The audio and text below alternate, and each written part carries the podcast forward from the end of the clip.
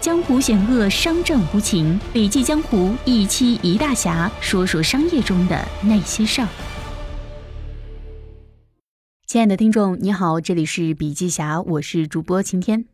今天的文章呢是中信出版集团《不妥协的谈判》读书笔记，作者是丹尼尔·夏皮罗。世界上没有绝对理性的人，所以世界上充满了争执、矛盾和冲突。当沟通被情绪支配时，沟通双方很容易脱离沟通原本的核心，将导致更加激烈的冲突。心理学把争执视为一种能量很强的信息沟通方式。沟通的双方不仅是信息的交换，而且还包含着个人的情感、心理需要、态度、价值观等等。这种信息交换是以损害双方利益为代价的。许多亲友、同事都是因为争执而导致关系恶化。在不妥协的谈判当中，作者分析了争执产生的核心原因以及平息争执的办法，为人们更有效地达成沟通找到一个全新的思路。书中总结了提升沟通效果的六个建议，我们一起来听一下。第一个是从对手变成伙伴，在争执发生时，不是在对立情绪中捍卫自己的立场，而是理解对方的建议。第二个是用比喻来理解你和对手的关系，想一想你如何最好的、直观的描绘你与对方的关系。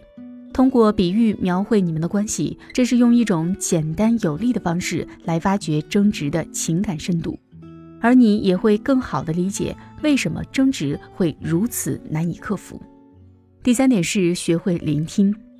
当对方攻击你的观点时，捍卫自己的观点和反击对方是一种正当防卫的心态，但是这只会让你陷入僵局。相反，深吸一口气，试着倾听对方的观点，思考一下他们希望你听到什么，他们认为他们的观点为什么合理。第四点是复盘典型的争执行为。如果你经常与你的同事或上级发生争执，请了解争执通常如何开始，以及争执如何升级。是不是你的同事每次与你沟通时都咄咄逼人，让你感到沮丧？你做了什么回应？如何避免这种情况呢？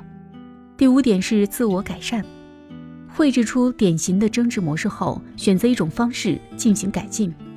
如果你和同事通常在工作任务的细节上来回争执，请尝试倾听他们的观点，或向他们提问，以了解更多信息。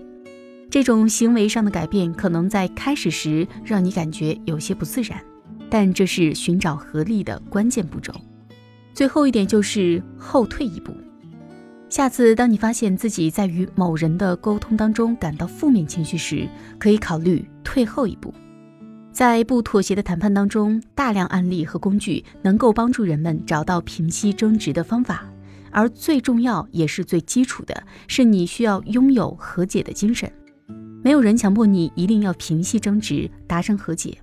开始的时候，那只是你的一种感觉，感觉你在寻求一种和解的可能，和解能够产生深远的影响。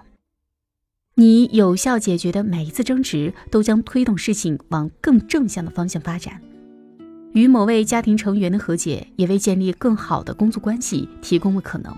而工作上的得心应手，进而又会让你的人际交往更加如鱼得水。如果争执令你困扰，那你马上给予争执相应的关注。平息争执的根本不是与别人的对抗，而是与你自己的内心对抗。来自内部的阻力是实现和解的最大障碍，除了你自己，谁也打不开这个结。